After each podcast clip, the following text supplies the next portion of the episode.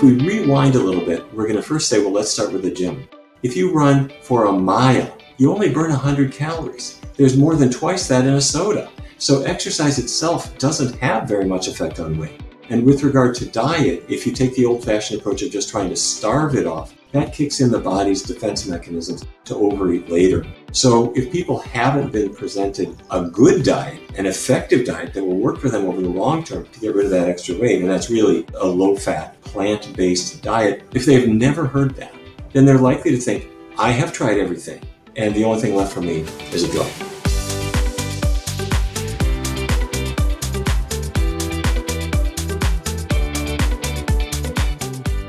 Welcome to the Exam Room podcast, brought to you by the Physicians Committee. Hi, I am the weight loss champion, Chuck Carroll. Thank you so very much for raising your health IQ with us coast to coast in the U.S. and in more than 150 countries. Hi to everyone listening in Huntington Beach, California, Murfreesboro, Tennessee, and Aarhus, Denmark. Wherever you are, we appreciate you helping to make the world a healthier place. This is episode 10 of season 6, number 406 overall. Weight loss drugs. Are they the cure for the obesity epidemic or just another short-term fix to a long-term problem? That's what we're going to be talking about here on the show today. But then also other approaches to battling the bulge and how they compare. And we're going to be doing that with Dr. Neal Barnard. But first, I am so excited to be able to announce that tickets are now on sale for the very first ever Exam Room Live and in person in LA on March 30th. It's gonna happen at the beautiful eBell. And as a special thank you for this 10 million download celebration, we have a select number of discount tickets available at an early bird rate. So get on these early. VIP packages, also part of that early bird rate. They include a plant-based dinner ahead of time, plus a garden reception with Dr. Barnard and myself before the show, and priority seating once the podcast begins. You'll also have the opportunity beforehand to snap a photo with my old, really big pants. And the record, by the way, is 3 people fitting inside of these things. So if you want to try to break the record, grab 3 of your closest friends or family members and hop on in these pants. Grab a VIP package so you can take the challenge. You'll also receive a special commemorative tote bag on top of the dinner and priority seating for the show. VIP tickets start at just $100 for a limited time. General admission tickets also available for just $15 for a limited time if you want to come out and join us. Would love to be able to see you there. pcrm.org/events is the website to go to. Just scroll down till you see the Exam Room Live and click on that. Or right now, you can also just click the link in the episode notes to reserve your seat today.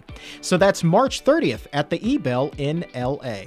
And New York and DC, we're headed your way next.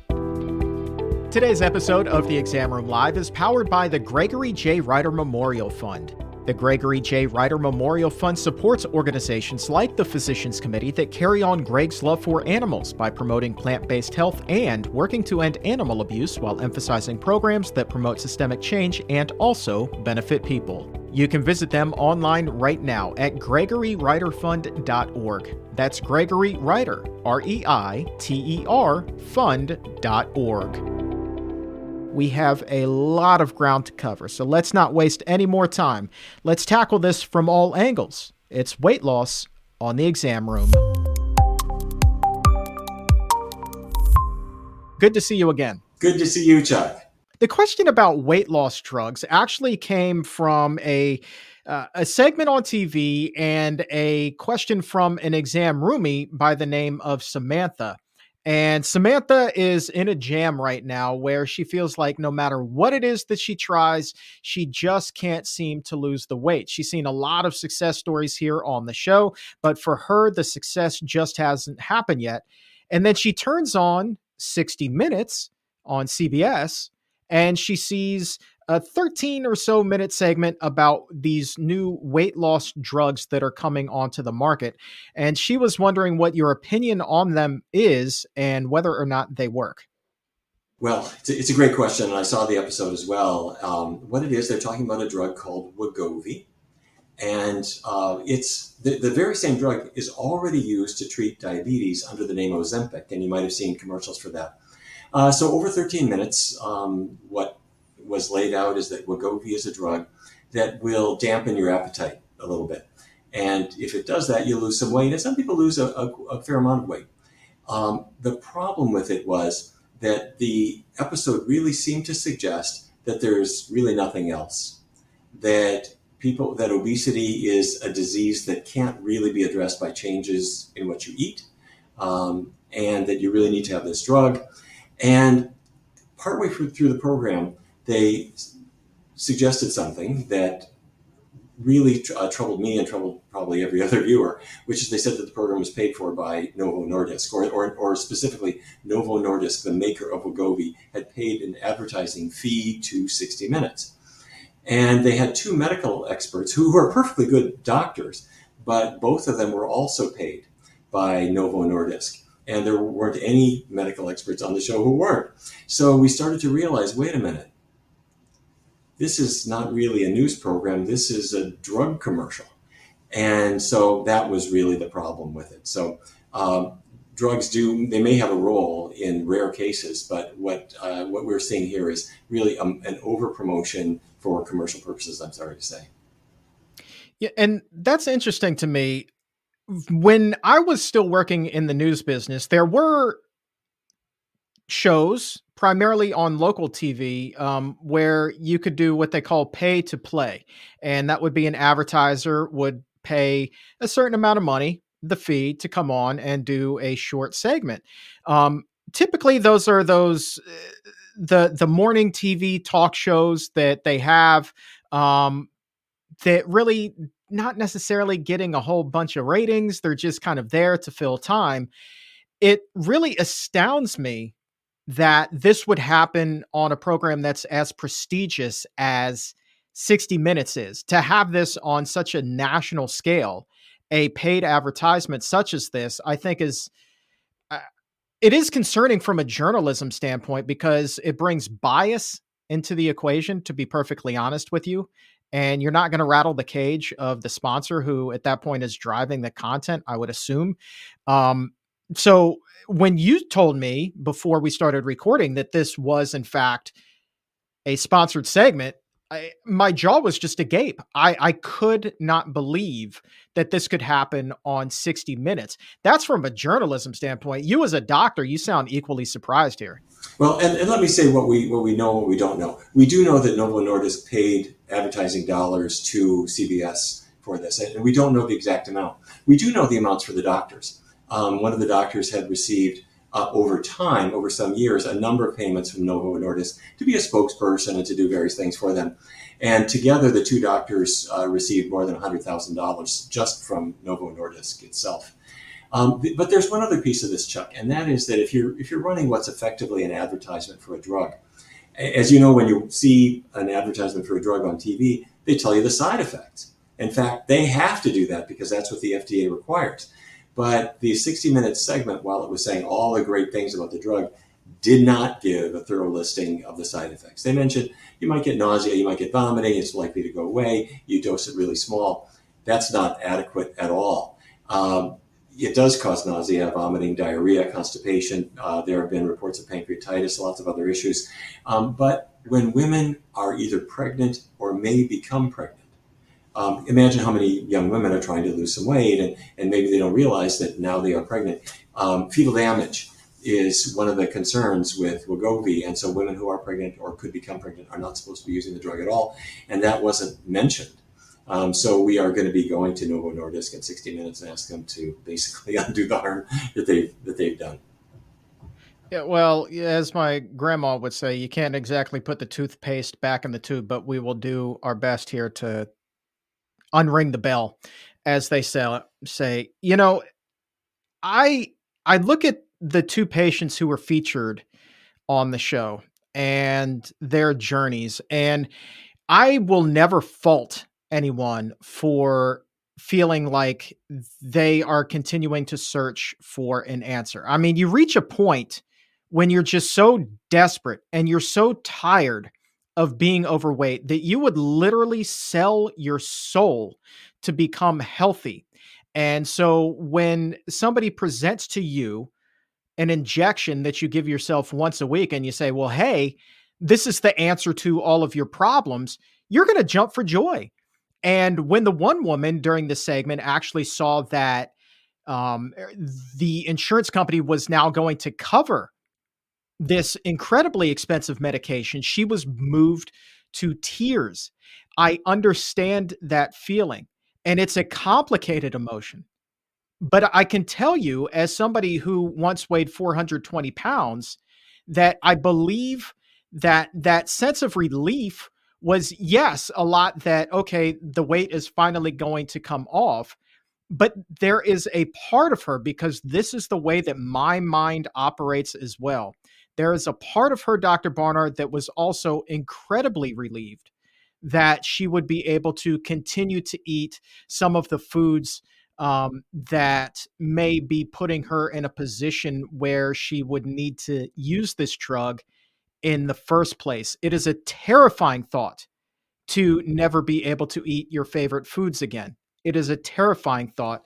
And I don't know really what the answer is to get somebody to be comfortable with the idea of breaking up with a lot of those foods. From a physician standpoint, how can we help somebody who is so desperate still find what needs to be found, and that is this healthier path? Okay. Well, and you said several important things there, Chuck, and let me underscore a couple of things.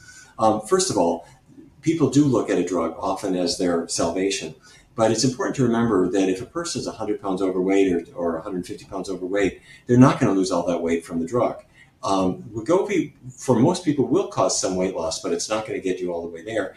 And also, it can't counteract the effects of eating, depending on what those eating habits may be. It can't fully counteract them. So a person still needs to be on a healthier diet.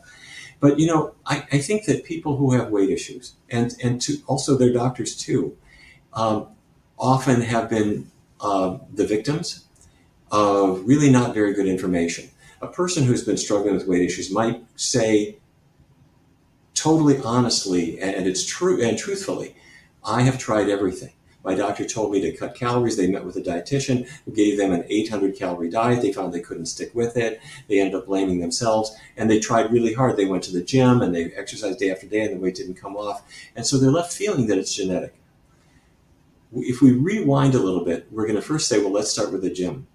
If you run for a mile, you only burn 100 calories. There's more than twice that in a soda. So exercise itself doesn't have very much effect on weight.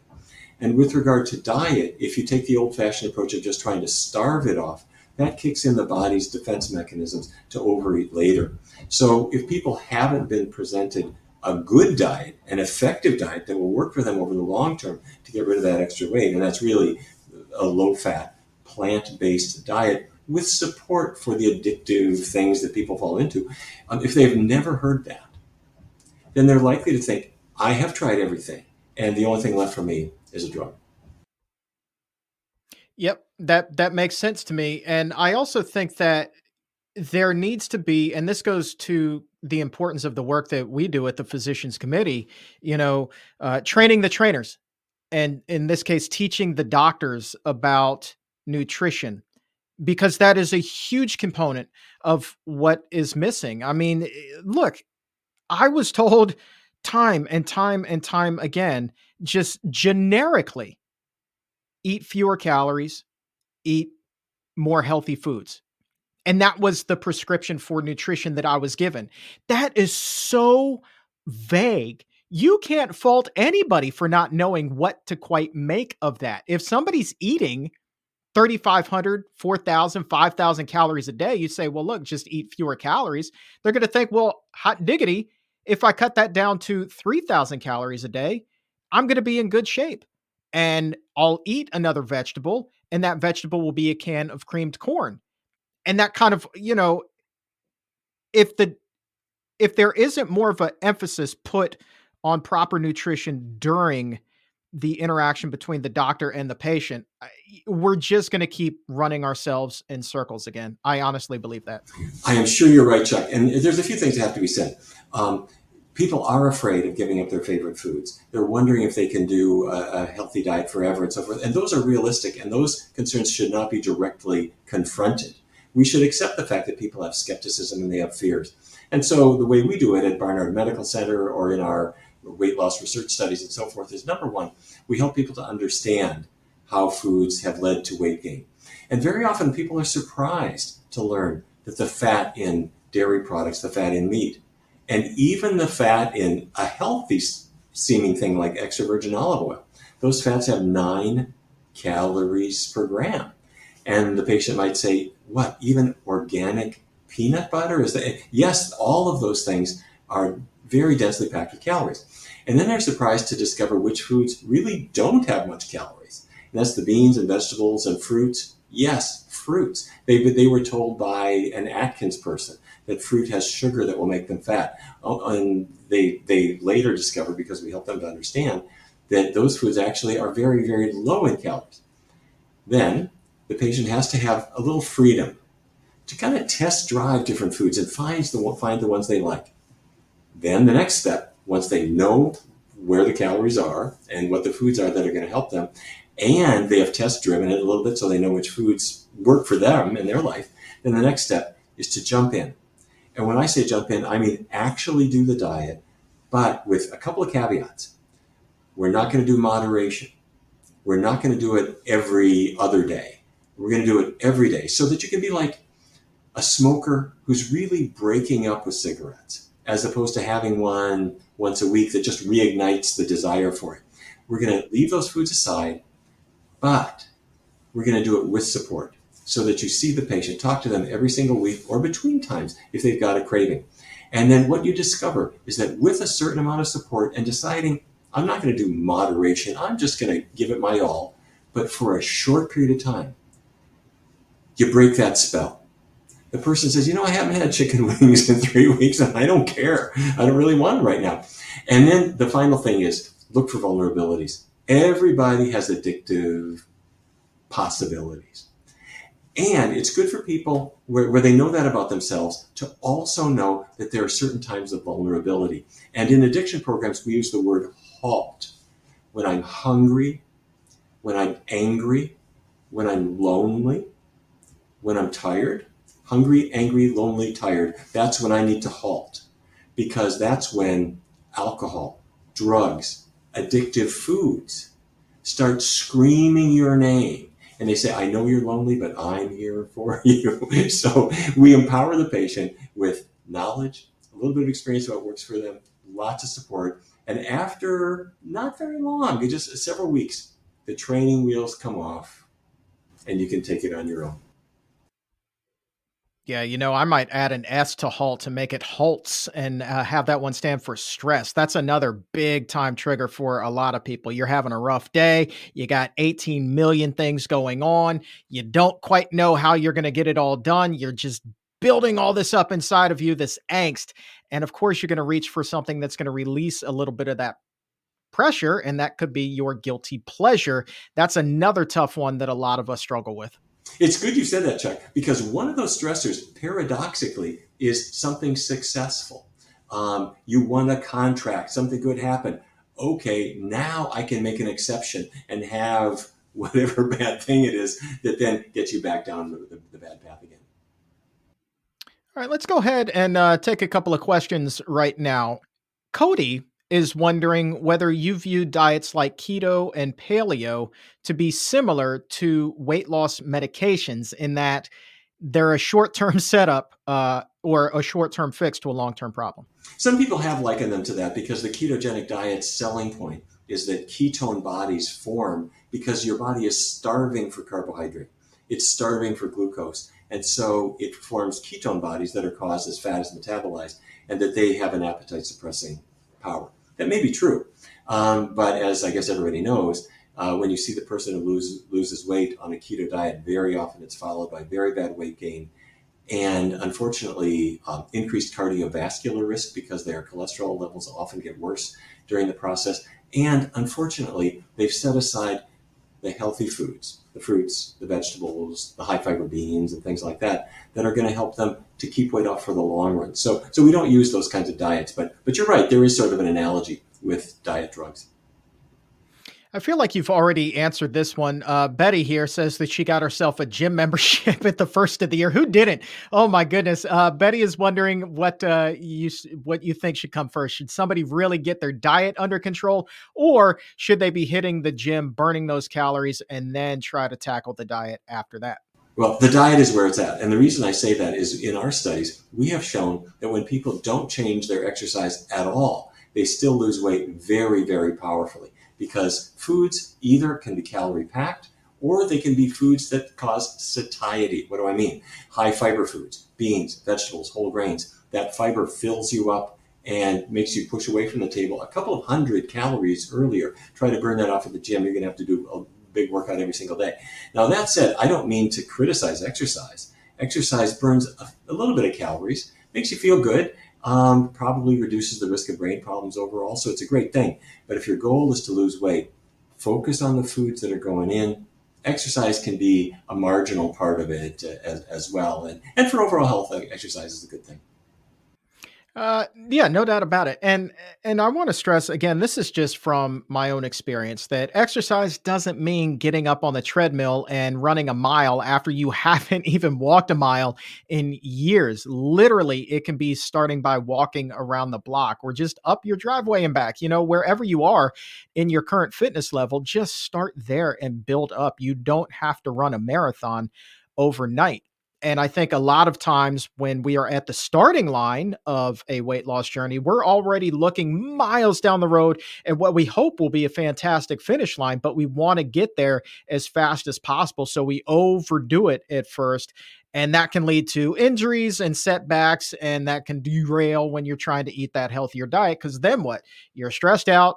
You're a little bit angry, you're lonely because maybe you're not able to exercise with your walking buddies or whatever the case may be. So it is okay, right? From your perspective as a doctor, to start slow and build up over time, not, do the Olympics overnight. I think that's essential for exactly the reasons that you gave. You're not up to it. It could be dangerous for you and your joints aren't ready for it. We've used the same kind of approach for people who want to use exercise to help their brain function. What do? You start with a 10-minute walk. Anybody can do it, but you do that 3 times a week. You're done. Now, I don't mean a trudge. I mean a brisk walk, 10 minutes, that's it. If that's still too much, start wherever you are. But let's say you can do 10 minutes. Next week, let's do 15. Next week, let's do 20. So it's 3 times a week, 10 minutes, 10 minutes, 10 minutes, 15, 15, 15, 20, 20, 20. Once you get up to about a 40-minute brisk walk, 3 times a week. That's the level of exercise that's been shown to actually reverse brain shrinkage. And that's a really meaningful thing. Plus, it's pretty hard to eat a bowl of ice cream while you're out walking. I would imagine that it is. Oh man, that's a sight. Okay, let's look at some other weight loss solutions. I'm going to put that in quotation marks there. Weight loss solutions that people are asking about. Will is in the middle of his New Year's resolutions, and he's wondering whether those low-fat, low-calorie frozen meals might be a good way to get going with weight loss. Okay, well, low fat is a magic word, and low fat really means look at the label, and if a serving of food has less than about 3 grams of fat, that's great. That's a terrific choice, assuming that it's also plant-based, vegan, no animal products. So you look at the label, there's no animal products, it's got less than 3 grams of fat. Those are the kinds of foods that we use in our research studies to help people lose weight. Now, let me say really quickly, a lot of foods don't have labels. You go to the store, you pick up an apple, a pear, a banana. There's no nutrition label on it. They're all low in fat. And that's true if you go down the bean aisle and the rice, and all those things. So many foods are low in fat naturally. So when I'm speaking about reading the label and looking at the fat content, that's maybe a processed food like your vegan pizza or something like that. Many of them are high in fat, but the low fat ones, perfectly fine. So when somebody wants to start off really taking their nutrition to the next level, and they do see something that is listed as low fat, it's going to be in the frozen food section. It's going to be, one of those big commercial brands. What are some things that they should be looking for to really kind of make the determination as to whether or not this is a good purchase for them? A burrito or an enchilada or a pizza or a spaghetti dinner or whatever it is. When you're looking at the label, what you could do is take out a magnifying glass and take about 15 minutes and read all the ingredients to see if there's an animal product in there, and if there is, you reject it. Or what you discover is that the animal products are typically listed in really big letters at the end of the ingredients list because they're allergens. So it'll say contains dairy. So you can skip to the chase. There it is. Another easy tip, there is a section of the label that lists cholesterol. If it's anything other than zero, that's an animal product. Finally, look at the number of fat grams per serving, less than 3, you're good to go. Let's talk about some vitamins here. Francine is wondering whether taking B vitamins can help expedite with weight loss. Probably not, I'm sorry to say. Now, you do need B vitamins. Plant foods are loaded with them, so beans and vegetables and fruits and whole grains are going to give you the B vitamins that you need. If you buy a supplement of B vitamins, I don't think it's going to accelerate your weight loss. One quick thing that everybody should know, vitamin B12 is something you should be supplementing. You need it for healthy nerves, healthy blood. The amount you need is 2.4 micrograms, which is smaller than the pills you're going to see at the store. But buy one that's 100 or 200 or 500 micrograms. Take it every day. You're going to be set. That's the B vitamin that you need. The others, they're really in the food that you're getting. Let's move north in the alphabet by 2 stops. Does vitamin D help with weight loss? You know, it's an interesting thing. Researchers have been digging into this. And back in, I think it was 2011 or something like that, researchers published a study that said, it's true, vitamin D plus calcium will actually cause, it wasn't weight loss, it was abdominal fat loss. And it was a really curious study for 2 reasons. One is they said they showed that people seemed to be losing some fat right around their middle.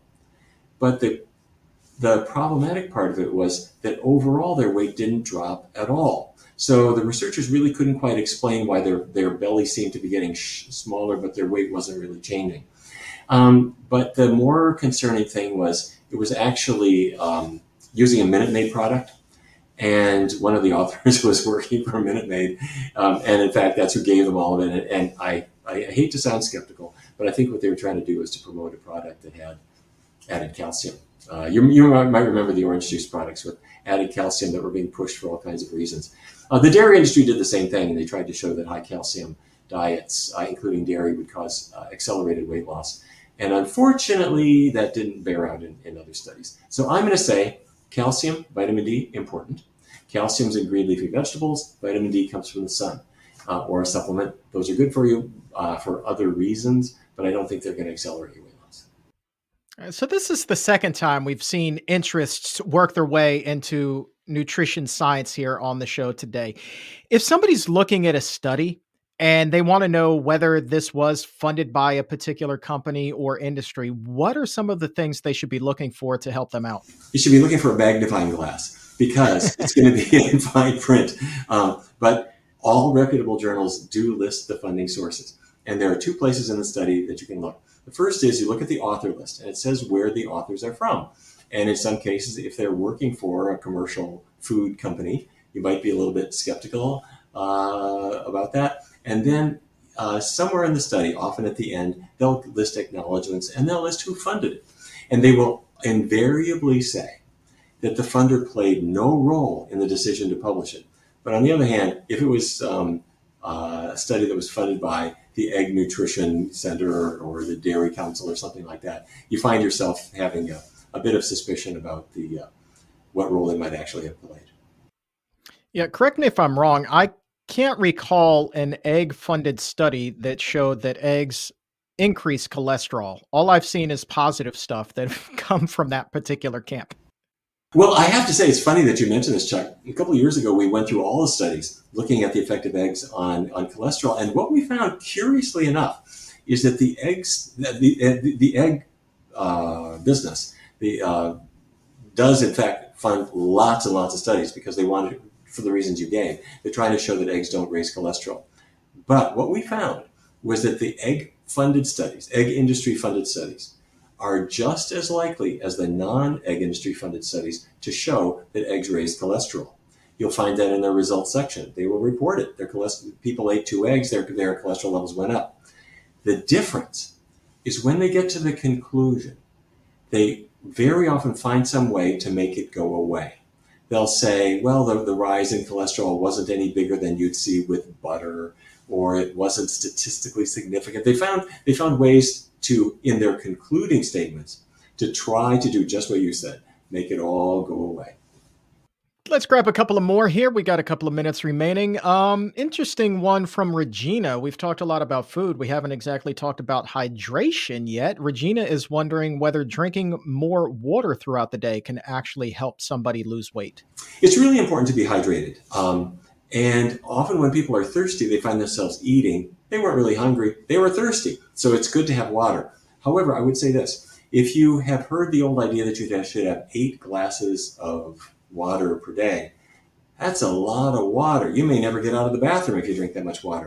What it's supposed to be is the equivalent of 8 glasses of water should be in the foods you're eating. So your bowl of oatmeal in the morning has water in it. If you have a bowl of soup later in the day, that's got water in it too. In fact, if you have an apple or a pear, they've got water too. So your body needs water, and the more hydrated you are, the better. But it doesn't necessarily have to be water alone. Perfectly fine, but if it's water in foods, that's great. One last tip I will mention. There was just a study that just recently came out that looked at aging. People who were best hydrated seemed to age more slowly. And their index for this, they didn't ask people how much they drank.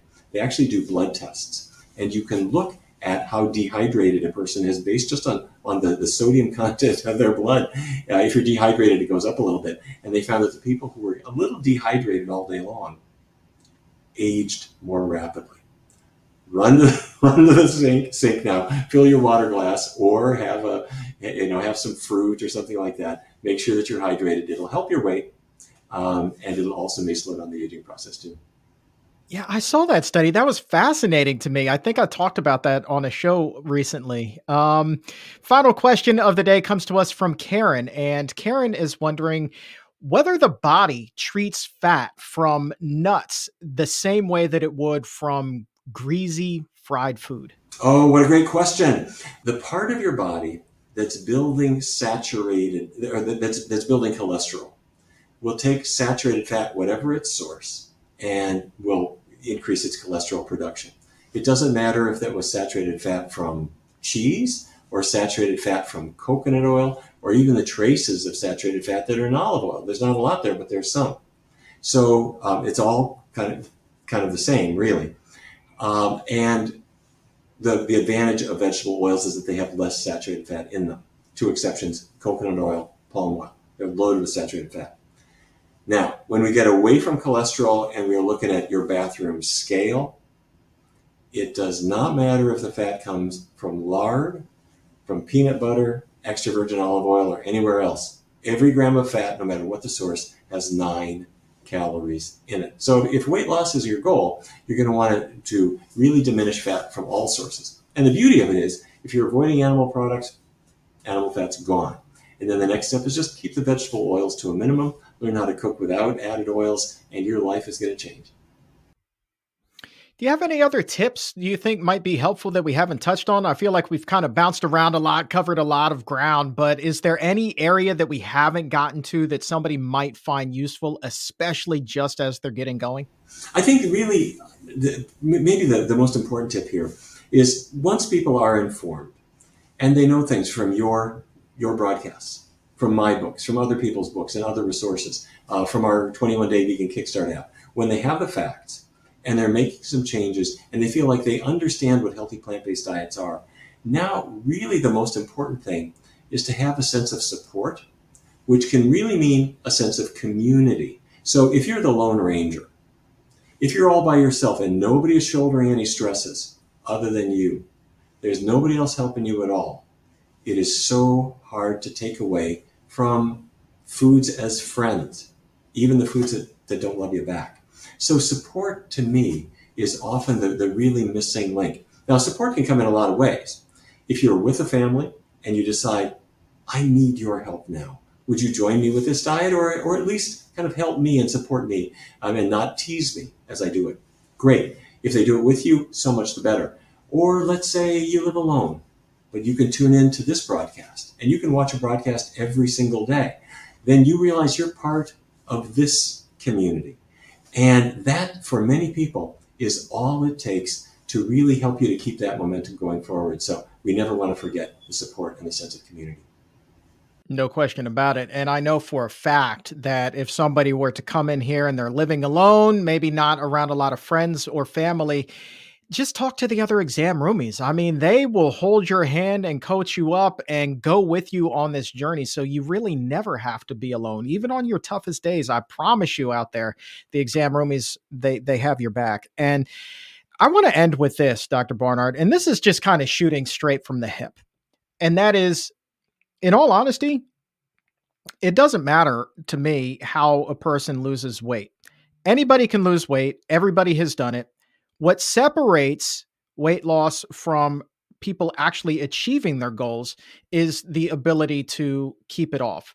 And so all of these magic solutions that we see, and this is just my perspective again, as somebody who used to be severely overweight, is we view these magical solutions as being something that, you know, will last a lifetime, but inevitably they only last a year. If you're lucky, 2 years, 3 years.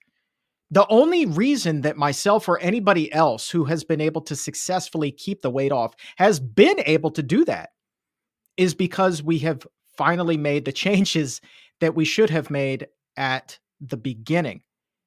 And for me, what the science has said, what the diet has proven for me, is that eating this low-fat, plant-based diet, which is delicious, by the way, that is the way to maintain it and achieve optimum health. That is the reason, Dr. Barnard, why I don't worry any longer about going up and down the scale, which is just so daggone exhausting, man. I can't tell you how deflating it is when the numbers start to climb back up. It's like, why even bother in the first place? But to be on this path, the healthier path, and to know that you are truly fueling your body with the greatest nutrition possible, not just for weight loss, but to achieve all of your other health goals as well, man, that is a freeing feeling. And so it's terrifying to think, oh my God, I'm never going to Taco Bell again at first. But man, once you get past that hurdle, you kind of wonder to yourself why you ever would have been there in the first place. You are just so much healthier. You're so much happier. And so you got to make these changes. There's just no way around it. If you want to have long-term success, these are the changes, from my personal experience, that a person needs to make. And once you make them, you know, as they say, come on in, the water's fantastic. It really is. It's just, it's a really empowering feeling. You know, I have to say, Chuck, I think that one day there will be no more diets. The reason that there are different kinds of diets, cabbage soup and calorie cutting and this and the other thing, is because people didn't really figure out what foods are natural for people. And you just described it, plant-based diet, getting away from all the added oil and junk that people throw in, that becomes the foods that fuel a healthy body. And that's it. You don't need a diet. You just need the foods that are there. In the same way as you don't need 16 different ways to breathe. What you need is air, which gives you the oxygen that you need. That's it. You need water. You know, you need the foods that are healthy. And I think one day we may be at the end of diets. Oh, man, that's a glorious day right there. I look forward to that day, my friend. We should champion that. I'll tell you what. Dr. Neal Barnard, thank you so much for your time today. This has just been absolutely fantastic. A much deeper discussion than I was expecting to have today. But you know what? I mean, this is just a dose of reality that people need to hear. So thank you for such an enlightening conversation. Thank you, Chuck. Today's episode of The Exam Room Live is powered by the Gregory J. Reiter Memorial Fund. The Gregory J. Reiter Memorial Fund supports organizations like the Physicians Committee that carry on Greg's love for animals by promoting plant-based health and working to end animal abuse while emphasizing programs that promote systemic change and also benefit people. You can visit them online right now at GregoryReiterFund.org. That's Gregory Reiter, R-E-I-T-E-R, fund.org. Check this out. According to major investment firm Morgan Stanley, the market for anti-obesity medication will climb to $54 billion within the next decade. And that is an investment firm that is saying that. A major investment firm. Their job is to make their clients money, and that is where they are shifting their money to make it grow. And again, my concern is that these medicines or any other formula, they just can't work long term. What I would do, the old me, would look at these things and say, hallelujah, drive through, here I come, and convince myself that I was also healthy. It's just my 2 cents from my own experience. So here's what I ask of you. Together, let's give some people some less costly alternatives. Let's help raise their health IQ and show them that a healthier way is possible so that they can make some of these life-changing decisions for themselves. And the easiest way that they can do that, the easiest way that you can help, is by subscribing to The Exam Room podcast by the Physicians Committee on Apple Podcasts or Spotify, wherever it is that you get your shows. And when you subscribe, please also leave a 5-star rating and a nice review. I promise you this, every new subscription helps us climb a little bit higher in the podcast ratings. And the higher we climb, the easier it becomes for people who are desperate for these answers to find them. So let's give them a helping hand together. And a couple of quick housekeeping notes here before we wrap things up for the day. Our Exam Room Health All-Star Series, it's not quite done yet. We just had to hit pause on it because of unforeseen circumstances with both Dan Buettner and Dr. Alan Desmond. We're talking about back-to-back days. What are the odds of that?